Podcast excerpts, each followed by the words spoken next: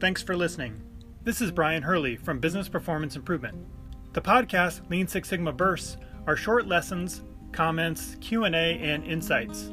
If you have a question, send your question through the Anchor app, and we might feature you on a future episode. Or contact me at biz-pi.com.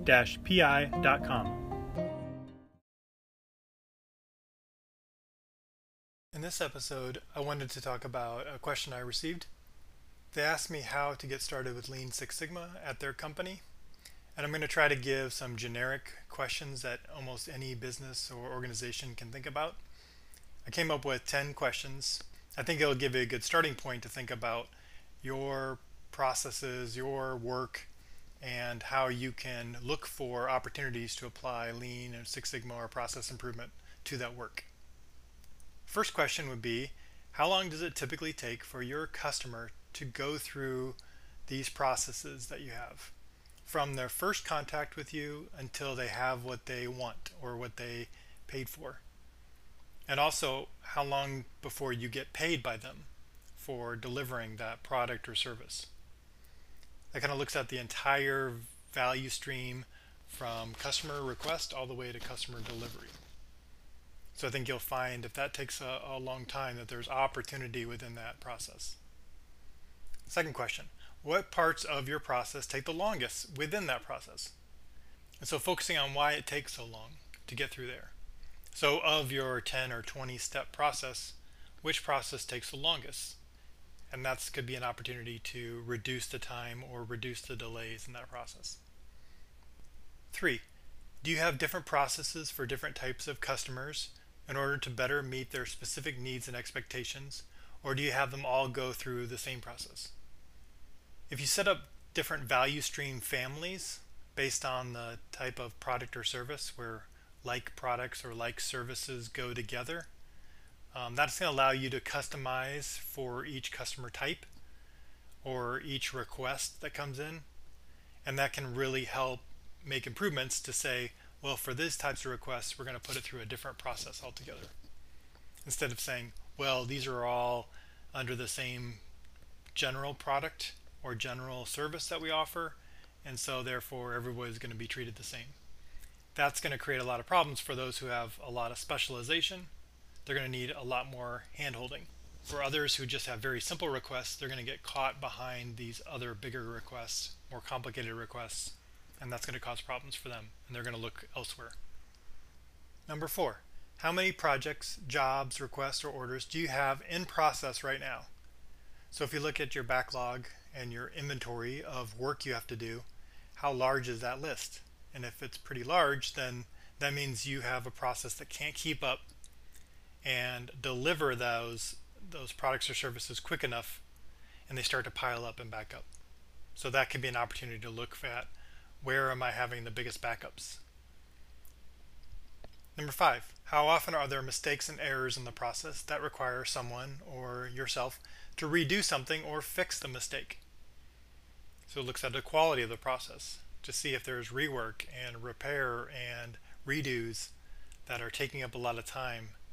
And that eats away at time you could be spending working on new requests, uh, proactive activities, things like that. Number six, what kind of negative feedback or complaints do you get from your customers? Does it take too long? Are they not sure what happens next? So they're asking a lot of questions. Is there information that's wrong or incorrect? So just look at what the feedback you're getting from your customers and try and tie that back to steps in your process that you can be uh, working on. Number seven, what do your staff or employees, if you have employees, complain about or are frustrated with? listening to their ideas and thoughts and frustration can focus attention on those issues.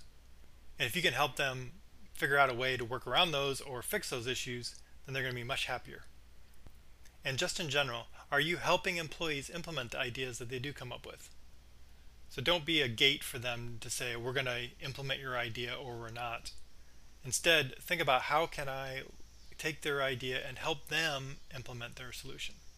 So who do I need to connect them with? How do I get out of the way and facilitate them getting this thing improved? Number eight, what type of data do you have available to support these numbers above? So for all these questions that I've asked, do you have data? because some people will say, oh yeah, we do well, or our processes are good, or we are having problems here. So in those cases, what does the data actually tell us? Is that true, or is it our perception that it's a, one way or the other? And do you measure this in a database that's easy to view and extract the data and run reports on? Or is it recorded manually somewhere, maybe on a sheet of paper or on a notepad or on a whiteboard? Would you need to start collecting or go download the data to know what the real numbers are? So maybe it's being collected, you just don't have access to it or don't look at it very often. And if it's hard to measure the process, what about things like surveys or interviews and focus groups? So can you go to your customers physically if possible and see how they use your products or services and get their input and ideas right there. Number nine, are workers cross-trained and skilled at many different jobs to create better flow and to create backups for each position? One risk that a lot of businesses have is they have people who can do work that no one else can do. And when that person is gone on vacation or on holidays or maybe wants to retire someday, they don't feel like they have anyone there that can back them up and they end up not taking that time off. So it's bad for the employee with that skill and it's bad for the business to have that risk. But it's also bad for the customers when that person is gone that they got to wait for this person to get back from vacation or get back from a day off or get back from their their holiday or from their break. So that's uh, something you want to look at. And finally, number 10, what is the positive and negative impacts on the local community and on the environment for your organization? Do you provide good paying jobs? Or are some of your employees going off and getting financial aid from the government because they can't afford to have a living wage? Do you track and look at your environmental footprint? Are you polluting into the water? Are you um, putting a lot of stuff into the landfill? Are you using energy from non-clean sources? And do you have a sustainability report where you publish the things you're doing to be good citizens and be good representatives in the community and to attract people to come work at your organization? Those could be opportunities to look at things that you're getting negative publicity on and maybe there's some opportunities to improve to get right with the local community so once you've thought through some of these questions, then the next thing I suggested was to find a gap. And that's what we need to launch an improvement project is to first define the problem. And that means I have to state a gap. So let's pick an example here. So let's say that you've got a problem where there's negative feedback from your customer and they're complaining about how long it takes to get something done then the thing we need to do is figure out where are we at right now? How long does it take? And where does the customer want us to be? So if it takes seven days to respond and they expect two days response, that's our gap. We got to close the gap from seven days down to two days. And now we have a problem we can go off and work and rally a team around to go solve that and follow the DMAIC process or go through and do a Kaizen event around. So hopefully that gives you some ideas to think about for coming up with areas you'd like to improve upon. I didn't really talk about any improvement tools.